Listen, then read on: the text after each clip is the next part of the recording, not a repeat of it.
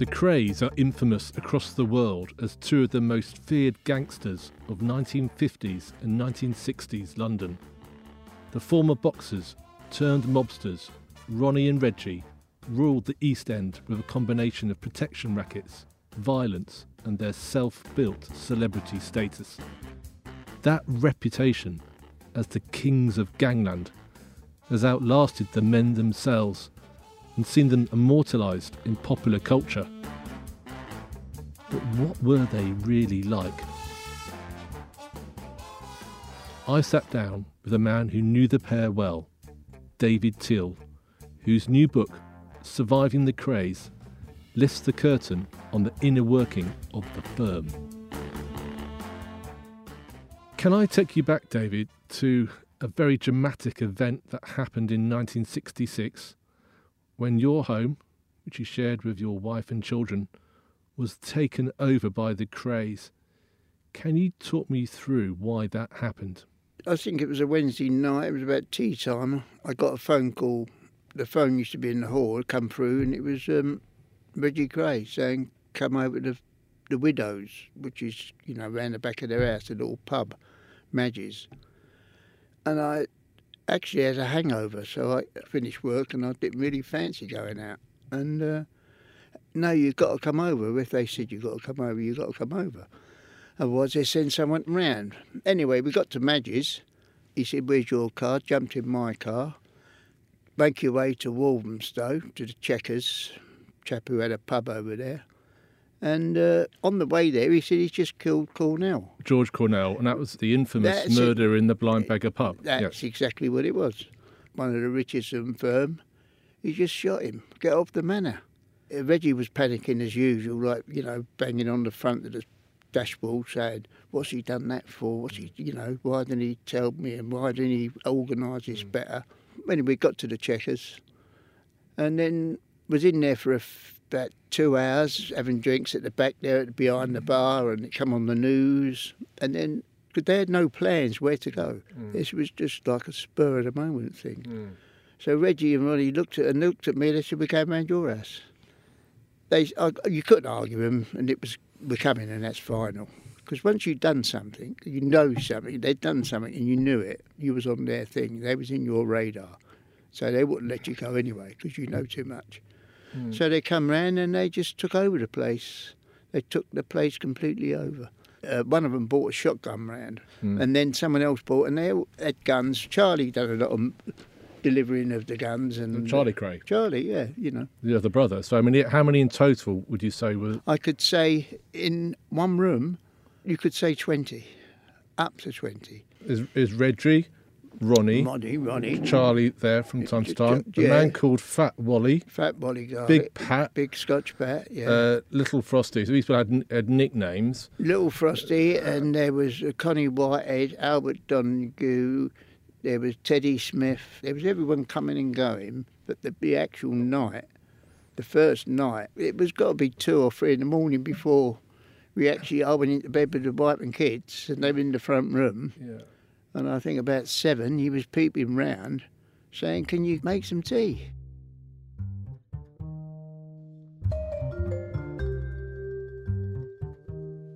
Ronnie had just murdered George Cornell, member of the Richardson's gang. His crime was to go from South London to drink in the Blind Beggar on the Krays Patch. What was he like? What was his demeanour like? He was calm. He thought that Cornell was challenging him. In other words, he's taking the mickey out of him. Like, we're not frightened of you, you know, that attitude. And when he we can't come on my manor. Like, he was enjoying it. He was, he was mad.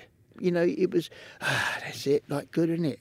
Done, done What him. about Reggie? Because Reggie has been depicted as someone who was more thoughtful and maybe more in control himself. There'd always be arguing. I mean, there was more rows in there for them two weeks than you've ever seen. I mean, fighting. I mean, Really? lit- oh, going fighting. In And your small flat. in the front room. I swear. And me and Elfie had to jump in one day because no one would interfere when they had a row. No one on the firm would interfere. And who would get the better normally in a fight? I'll be honest with you, it, it was about evens. I mean, they would they wouldn't play. They would literally punch, and you know, and, then, and I mean, there'd be blood, and there'd be ties and shirts, you know, torn and everything. You know, it wasn't just a, an ordinary. It was like a fight outside a pub, that type of thing. And uh, this happened sometimes twice a day. And what, what would spark the argument? Mainly that when he thought he was the governor, and Ronnie wanted to be the governor, and it it was trying to turn around and say, "Don't tell me what to do," you know.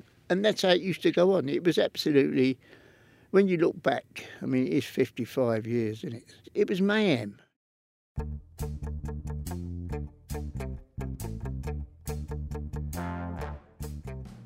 What was their empire like then? So 1966, they had a, a big reputation already by then. Were mm. friends of showbiz stars, clubs across London. How Yeah. big was it, and how much power did they have? They was better than Adolf Hitler. Their propaganda was great. Whoever dreamt that up, they would, they would make things up. They would make like they was millionaires. We've got clubs. We're club owners. I don't think they own one club. We've got loads of suits. They never paid for the suits. Everything they've done, they just took. If they had a car, you had a car showroom, and they just walk on there and say, oh, that's a nice car. What do you think of that, Rich? Yeah, we'll have that. You say, oh, well, where's the money? We'll sort it out later. Everything was later. People have said to me they was millionaires. They wasn't millionaires. They took everything. There was bullies. They was going around just taking anything they wanted. How would you address them? As Ronnie and Reggie or Mr. Kray? The Colonel and, and Reggie, the twins. You The know, Colonel? The Colonel, Ronnie Kray, he was the Colonel. And he wanted to act like a Colonel. And everything he thought he'd done was right. So they were in your flat for two weeks, and there were two threats there, weren't there? The police coming to find them, and also the Richardsons taking reprisals. What worried them more? uh, the Richardsons. They had the police straightened. They had the police under control. See, let me just try and explain. Just say I've just taken a figure. This is not an actual figure. This is just a guess. They was getting five thousand pound a week, say out of all the protection rackets and all the things they was doing. It was costing them four thousand a week to get the five, with the bunging the police. And so really, they had to get money to do what they was doing because they hmm. was paying so many people off. Every police station had an informant for the Krays in there. It, would, it, it, it's hard to explain, but people say, why don't you go to the police? Well, you couldn't. Because everywhere police station, mm. it's not like now. You've got phone calls, you've got all these secret numbers you can phone, and, you know, it wasn't mm. like that. We had no mobiles, nothing. Mm. You went into the police station, by the time you come out and you got home, you, they'd be standing at the door and say, where you been?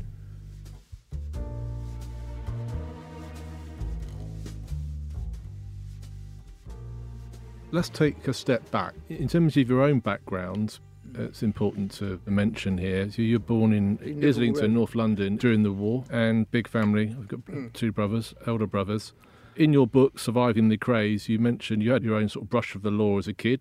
As a juvenile, I did. I deservedly went away to uh, proof school because I did actually. You know, I broke into shops and I, you know, I was, Mm. I was a little tea leaf. What was an approved school like? It was. Um, I was in Red House Farm School, Buxton, Norwich, Norfolk. I mean, number was seventy-five. It was just being away from home and just, you know, telling you what to do and had some discipline there. yeah, and all that, which I hated really. But So when you came back to London, when you finished school, you end up working your, in your Oh, mum and dad's mum- club. yeah, I helped him in the first the Fairburton Club, Hmm. and then we moved. Got so busy in there, and Mm. then we moved round to the sixty-six, the Tudor. You first w- met the Krays when you were 17. I think it was about 59, 60. Yeah. Yeah. How Well- did that happen? I, I was working on my mother and father's club up the Angel. That's Club. in Islington, which is Yeah. in North London for those who don't know London well. And, uh, and I used to let people in and out because it was a members' club. And uh, I think it was about one. My mother said, "No more, Dave. We're finished." You know. So I went and op- down and opened the door, and it was Dickie Morgan. I said, "Sorry, mate, we're closed," like that. Mm. And I just closed the door. And then I turned round to go back up the stairs, bang bang on the door again. I opened it, I said, "What? What's the matter?" I said, "We're closed." He said, "Do you know what I've got here?" I said, "I ain't got a clue."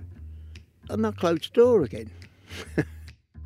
he's bang bang and the bell going. And it, anyway, I said, look, do me a favour. So I've opened it on a big chain. And Elpy's coming down the stairs. I said, I said, we're closed. He said, I've got Ronnie Kray here. I said, I don't care who he is. He can't come in. Help me to do is I said, something to do with Kray or something. He went, oh my God. He said, go up to the kitchen and hide more or less, sit down in the kitchen. And when I crept out about half hour later, because I used to collect the glasses, Ronnie saw me and he went, oh, you're a nice boy, come over here. I looked at him, I went, oh, right. He said, you're nice. That's how he talked, but he, yeah, yeah. See, yeah, when, you, when your mum tells you not to do something, good. That's what you got to do. Do what your mum tells you. I thought, well, he's not all there, is he? Because he's, you know, squeaky voice. Didn't realise, didn't tumble he was, you know, uh, homosexual. I didn't even dream of it. What reputation did they have by that stage? Well, there was being known in the East End, yeah, as the Krays, boxers, and having a few rows and different things and Mm. fights. and So they were just emerging as gangland figures. They was just coming up the ladder. They was just coming up, and they could have a fight. They could fight. They could, you know, they was very. They got up at it. They was very threatening because if they, they was getting more and more in the gang, you know what I mean. And uh, it was just a going around bullying people really. And they only looked for vulnerable people. They didn't go around, you know. They wouldn't walk walk into say another gangster's, you know, clubs. They'd just go around to people that was, uh, you know, where they could slip in. How did you become effectively a, like a foot soldier for the Krays? You weren't in their gang, but you No. were sort of drawn into that sort of Well- underworld in a certain way, didn't- weren't you? Yes. They wanted uh, drivers, they wanted straight people they could go round and be in their company and have on the firm. If you, they had got me because I, I wasn't known to the police in that respect as being on their firm. So they had to use people that the police, because they was being watched all the time. And there you know exactly they was being watched. They was being watched from early years. You were in your late teens then. I mean, Uh, did you feel like you were part of a part No, of the firm? I felt, I'll be honest, I, I mean, to walk round into a club with Ronnie Kray and Reggie Kray and Charlie Kray and all that, I mean, when you walked in, people would say, oh, would you want a seat? You know, want a drink? You know, I mean, you was, I was 17, 18, 19, and you felt like 29 because, you know, you was with them. And it was impressive. You know, you was like walking out with a pop star or, you were a, treated like royalty. In, you was treated, and they and they was treated. I mean, if you went into the club, there wasn't a table. They'd find one. Don't forget when I first met, and there wasn't murderers and all that. no, You know, they was just coming up the ladder. And then you was an errand boy. You run and do. You pick their mum up. You know, Frances, take her that's, shopping. Re- that's Reggie's, Reggie's uh, w- oh, oh, wife. Were you paid for your work? No, it wasn't paid. People have asked me that. In the meantime, we had to go out working. I mean, we had stalls in Chapel Street. We had to go out fly pitching. You'd get your few quid. It was all in your hand. It wasn't like a nine to five job. Hmm. Costermongers, you know, working in the markets, trading and get a few quid and then go out. I see from your book that you got to meet celebrities like Shirley Bassey, I did meet Shirley Bassey. Judy Garland. I did meet. She sat on my knee. It's when she came over, but she was lovely. Went backstage. Hmm. Lovely woman, very beautiful and woman. she wouldn't have had any idea. uh, No, would no, she, no, what, no. She What, would- what the Krays are up to. Oh Um, no, neither did all these people. I, uh, the thing about that was uh, I was in a show called Things Ain't What They Used to Be, all about the East End and that, and they came to see it, and uh, they asked me to do some charity work for them, and I did. And I mean, what they done, they took over Sammy Leatherman's entertainment business. He had an entertainment business, and they decide to take that over. Anyone that comes into England from America, hmm. right, they would manage and say, well, you've got to go on a tour of this, you've got to do this. Hmm. And in their infantry, say they're at the Palladium for a week, well, you've got to go and see the Krays because they're part of it for charity and all that. When did you realise for the first time just how violent these men potentially were? Well, it started off at roughly uh, up the club when he got a gun and shot the fellow in the leg. Who? Ronnie, Ronnie. yeah, Ronnie. He For what reason? Ronnie Kray said, "Well, you owe me so much money," and uh, went out. He said, "Here, cop that." Shot him in the leg, and he screamed his head off, and everyone went mad and uh, put him on a thing, give him a light arm, and take him to the hospital. Well, in all clubs you get an occasional drunk, you know, and sometimes they have to be slung out, and that's why there's doormen there. But um, I suppose it's nightclub land all over the world, really. It's just the same as. I don't suppose it can be that bad, as people won't go to them, really, would they? They had big rivalry, didn't they, with the Richardsons gang Yeah. from South London? I mean, the Richardsons were every bit as violent. I never personally met them, but they apparently there was, and they was the Richards was down the West End, and the Krays wanted to take it all over. The Krays wanted to be the governors. They was taking over each little manor as it goes, and uh, of course there was rivalry. There was, uh, you know, there was got the hump of them, but um, the actual, you know, I think they met once in uh, a nightclub, and he's supposed to have called him a big fat puff, but whether that's true, I think it was the fact that this is our manor, out there you will come in our manor, like with Cornell. The Krays, you know, the, according to the legend, if that's the right phrase, you know, used methods such as kneecapping people, slitting tongues, Well, I slashing buttocks, branding people's faces with a red hot steel. It, it did happen. I know they used to go. I mean, they used to give, give someone a punch into someone, just like you would go and have a cigarette or go to the toilet. Just give someone have a fight, you know, and have a give them a dig. It'd be nothing. Everyone used to come round, even big, big villains, big, strong men, and say, "What mood's he in?" Everyone wanted to know what mood Ronnie was in. Was Ronnie more violent? Was he the more scary of the two? He was. He, honestly, he was. He, you know, you look at him and you think, you know, if he's in a good mood, he was all right. But he was, if he started to sit back and look and that, he would sit on a table and just look over and and you think, what's he going to do next? So, Ronnie, as we all know, was homosexual. 1960s, a very different era. People weren't openly gay, No. and it, uh, to put it mildly, uh, it didn't really fit, did it, with the image of a gangster to be gay?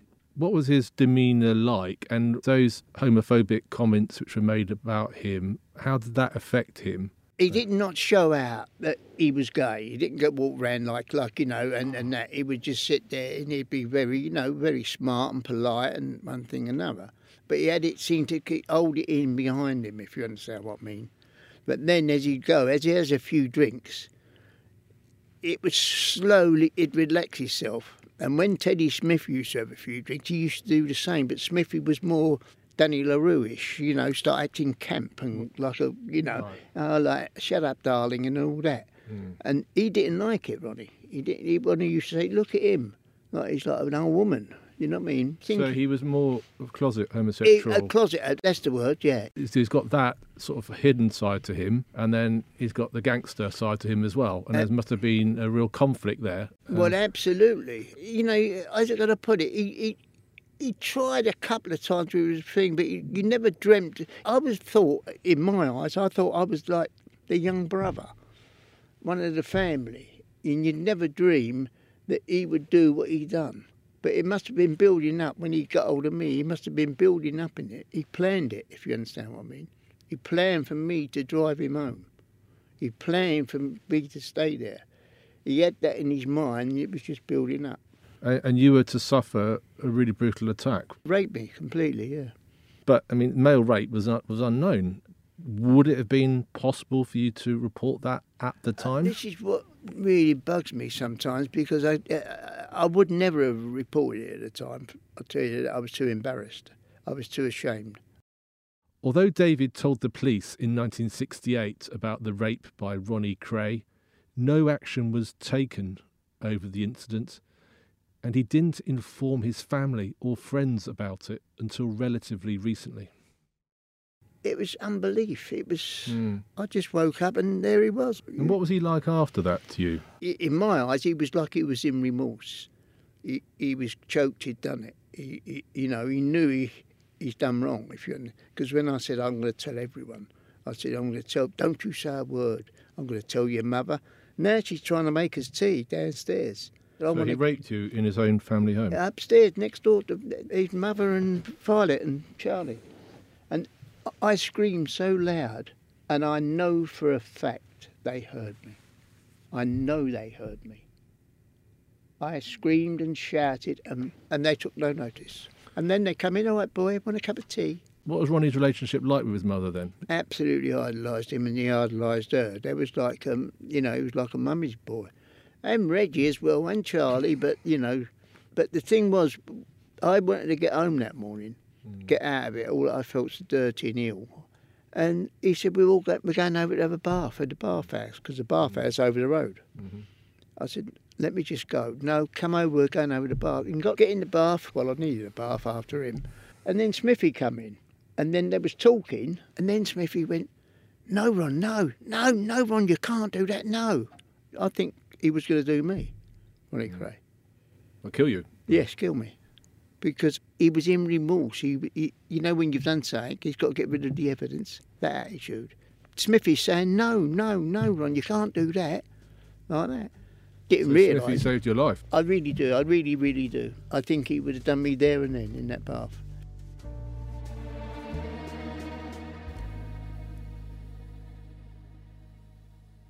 You Yeah. ended up in prison, didn't you, with your brothers? Talk me through that because that's a key part of your story. I don't know, as I say, I don't know as many people that's been accused and put away for three years for something you haven't do. It's like me coming in there and walking out of here and getting nicked. So you got fitted up. Fit- Completely fitted up. But it was the police. It was the, the way they're working. What was it that got It- you put away? It was because they was getting Ronnie and Reggie Kray and the Krays and Bobby was a witness. Me Yeah. brother, he's a witness. And he's went and give Tommy Butler, the great train robbery mm. man, you know, the police Yeah. officer. Yeah, yeah. And he turned round and, and said, right, Bobby's giving them all the information. Now the Krays have found out about it. They found Yeah. out there's a spy in there. So Bobby's gone back to his people in Scotland Yard or MI5 mm. or Secret Service mm. and said, look, they're going to get us. So they said, we'll get you away. So now they've got us away. They've put us in for demanding money with menaces. Was it what they call noble cause corruption then? That they put you away for your own safety? Well, that's what they tried to say. Yeah, but our charge of demanding money with menaces would have gone to the sessions, hmm. right? The magistrates' court system. They took us to the Bailey, hmm. number one court, for a demanding money with menaces charge. And that is the show court, the Old Bailey. Never been heard of. After Ronnie murdered George Cornell, uh, Reggie brutally murdered. Yeah. Jack the Hat Yeah. Armed Yeah. robber, who had chickened out of a contract killing that the Krays had ordered. So the police were onto the Krays big time, and Leonard Nipper Read He was the the detective Yeah, he come back on superintendent, it. much lauded, a legendary figure at Scotland Yard, uh, and he sought your assistance to bring down the Krays. And they were eventually jailed, weren't they, in 1969? The 34 year old ex boxer twins, Reginald and Ronald, came here early this morning with flying squad officers, and they're still here. They were in bed when the squad called at their home in Shoreditch at about 6 o'clock this morning. Later, their older brother Charles came here also with police. Thirteen other people, some of them well known businessmen, were brought here about the same What was it like giving evidence against them? Because they'd cheated justice repeatedly over the years. Uh, there must have been a fear that they might do it again. absolutely petrifying. It was so dramatic, you know, to go in there and, in that old Bailey, to walk in there, you'd need something in you to go and front it all. You know was what I mean? that court number one, David? That was at the same court, What was your evidence? exactly what happened on the night they shot Cornell, because they come round my house, Right. and in the end, they admitted it all. When you went into court Yeah. Mm. to give evidence, they were in the dock. Yeah, yeah, all of them. Yeah. Did you look at them? Uh, I did because I was all sissing. They was going shh, grass, grass, and all that. When he said grass, I just, I just looked over at him. I said, "The truth hurts." I said, "He's coming out now." You, because I could never fight Ronnie Kray. No one could. But I thought, I'm going to get you.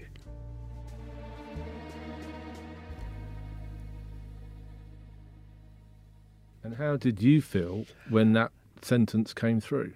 I tell you what, I think we got drunk that day with, with the police officers because I think everyone was elated. And uh, I think the East End, they sold more champagne in the East End in little shops and tailor shops and businesses because um, they wasn't these legends as they're portrayed to be now. Because they had this image of being untouchable. They was untouchable, but not untouchable in a nice way. They pretended about their charities. That was all pretense. Once we they done a charity down a club, I can't remember exactly what it was. Mm-hmm. They, they'd have a bag, you know, like a money bag. Yeah. And one night he said, "Take that home and bring it back in the morning." The bag. I went round to Vallance Road in the morning, opened the bag in the front room on the table. They counted it up. Charlie come running in, Charlie Kray, and said, "Where's my whack?" And they'd have 600, 700 pound right, two for you, two for you, two for you, one for the charity. And I've seen them do that with my eyes. Mm-hmm. It's all pretense about the charities and good people and no swearing in front of women. And their crimes had awful impact. I mean, you you mm. seem to have done really well to have recovered Yeah. from Well, yeah, so, yeah, something horrific. But your wife, Christine, Hmm. she found it more difficult. Uh, I'll be honest, you, my wife got hooked on sleeping pills and drugs and that. And the first thing that he done, Ronnie Kray, in my house, when he got his doctor over, Ronnie, he, he give her like tranquilizers, Valium. I mean, my way out of it was to have a drink and just go to bed. But her way was, you know, she's had got it all day with the kids. It was the hardest thing in the world when you look back at it. I mean, It- she died in very tragic circumstances. she killed herself, unfortunately. Yeah. When was that, David? uh, in 96. After the Krays and different things, she started drinking a lot and then taking um, only medication from the doctors, you know, like sleeping pills. And and then she turned and she, she, she'd have a few drinks and then she, I'm going to kill myself, you know, and all this. I say. And in the end, it was just a, like a routine thing. And then and then I found out and she'd done it and it was absolutely... Uh, no, there was no help then. There was hmm. nowhere you could go. There was nowhere you could go. They didn't know nothing about mental health and all the things we know now. No, no. You know, and I feel I just, you know, I wish it couldn't have been like that. It was horrible, really.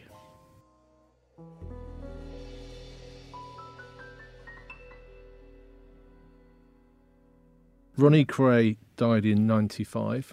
It's unlikely the gangster would recognise the East End of today. At St Matthew's Church, Reggie Kray was greeted like a local hero, but a former convict turned writer recalled the Krays were not always so popular. I remember it. Uh, I was working at the Daily Mail by then, and it was, you know, people reminiscing, or some people, not everyone, but some people reminiscing of the good old days of gangsters in the East End. I wonder what your emotions were. I was highly delighted. I think it, I was really, I thought, that's handy. I wish the whole lot of them. I, think, I wish they had done them. They give them a pill, all of them. And you know, there's a lot, a lot that's not been said about Charlie Kray.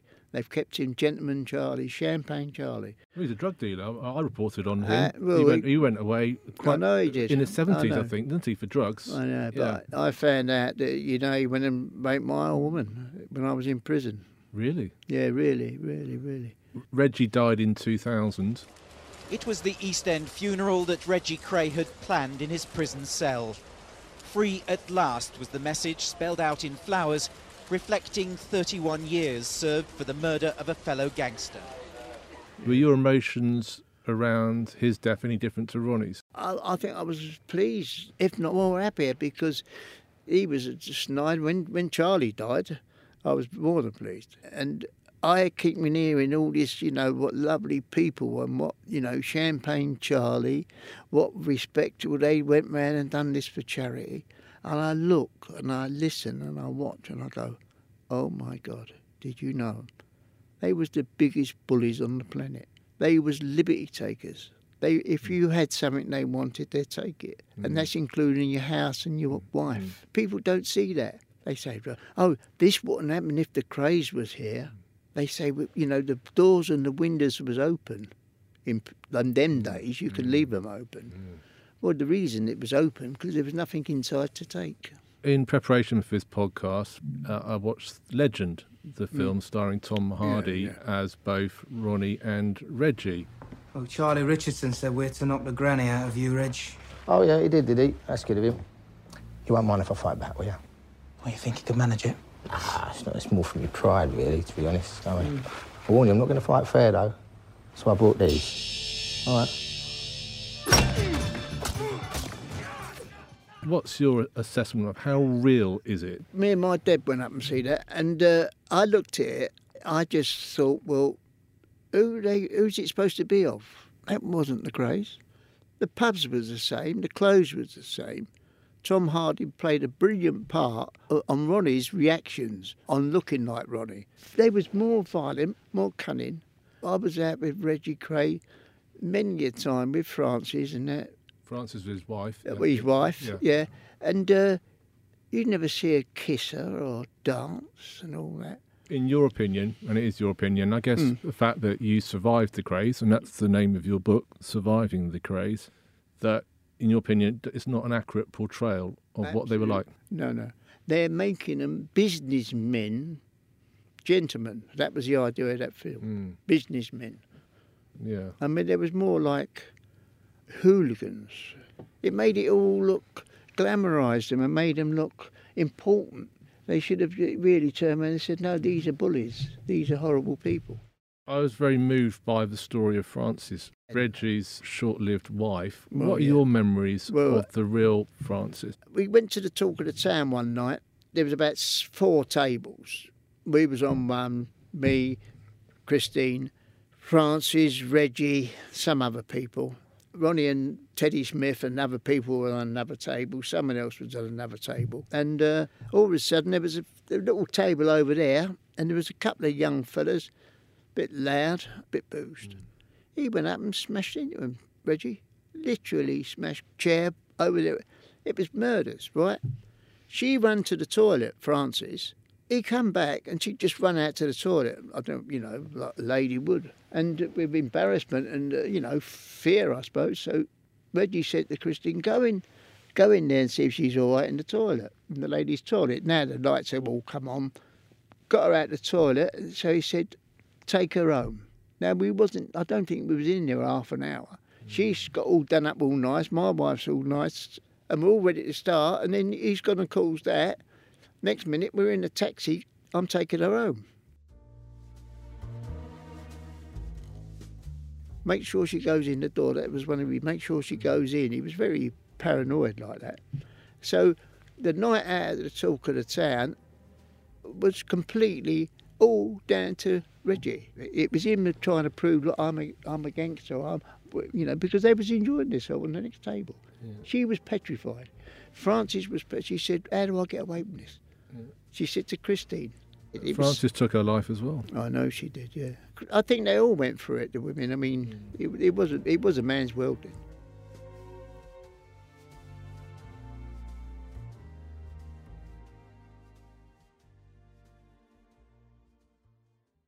Now, your book been years in the making, hasn't it? Why have you written this book? I wanted to prove that I never done what they said I'd done, what they put me away for. I've always said that from the day I went down the old Bailey, down them steps. And the reason I'm doing it is, is to get it all the truth out there. And when I started digging, just before this lockdown, I got started getting stuff, and I've got it. And I honestly, it paralysed you. Because you've made an allegation to the police watchdog of, of corruption, haven't you, Absolute. against a, a named officer. It was a long time ago, but it's important for you, obviously. And also, the people that involved that put us away didn't think of our families, did they? Didn't think of anyone. They just done it to, you know, for the system to get the Krays. They didn't realise they was putting someone innocent away. You know what I mean? This is how they work then. So they're being protected even now. Well, of course they are. There's eight boxes they got closed on us, on me and my brothers. Hmm. Eight. Why they won't open them? We did not do what they said we done. Hmm. Okay, we've done our birth, forget about it. But I want someone to apologise and say, I'm sorry, but that's how they work then, not how they work now. But the thing is, I want it out there. It's, you know, just saying, look, don't make these mistakes. Because I wasn't worried about my wife. They wasn't worried about my kids. They wasn't. They was just put him away, fit him up, because we're going after the big ones. They got the big ones in the end, but the dummies they done to the little one to get them there.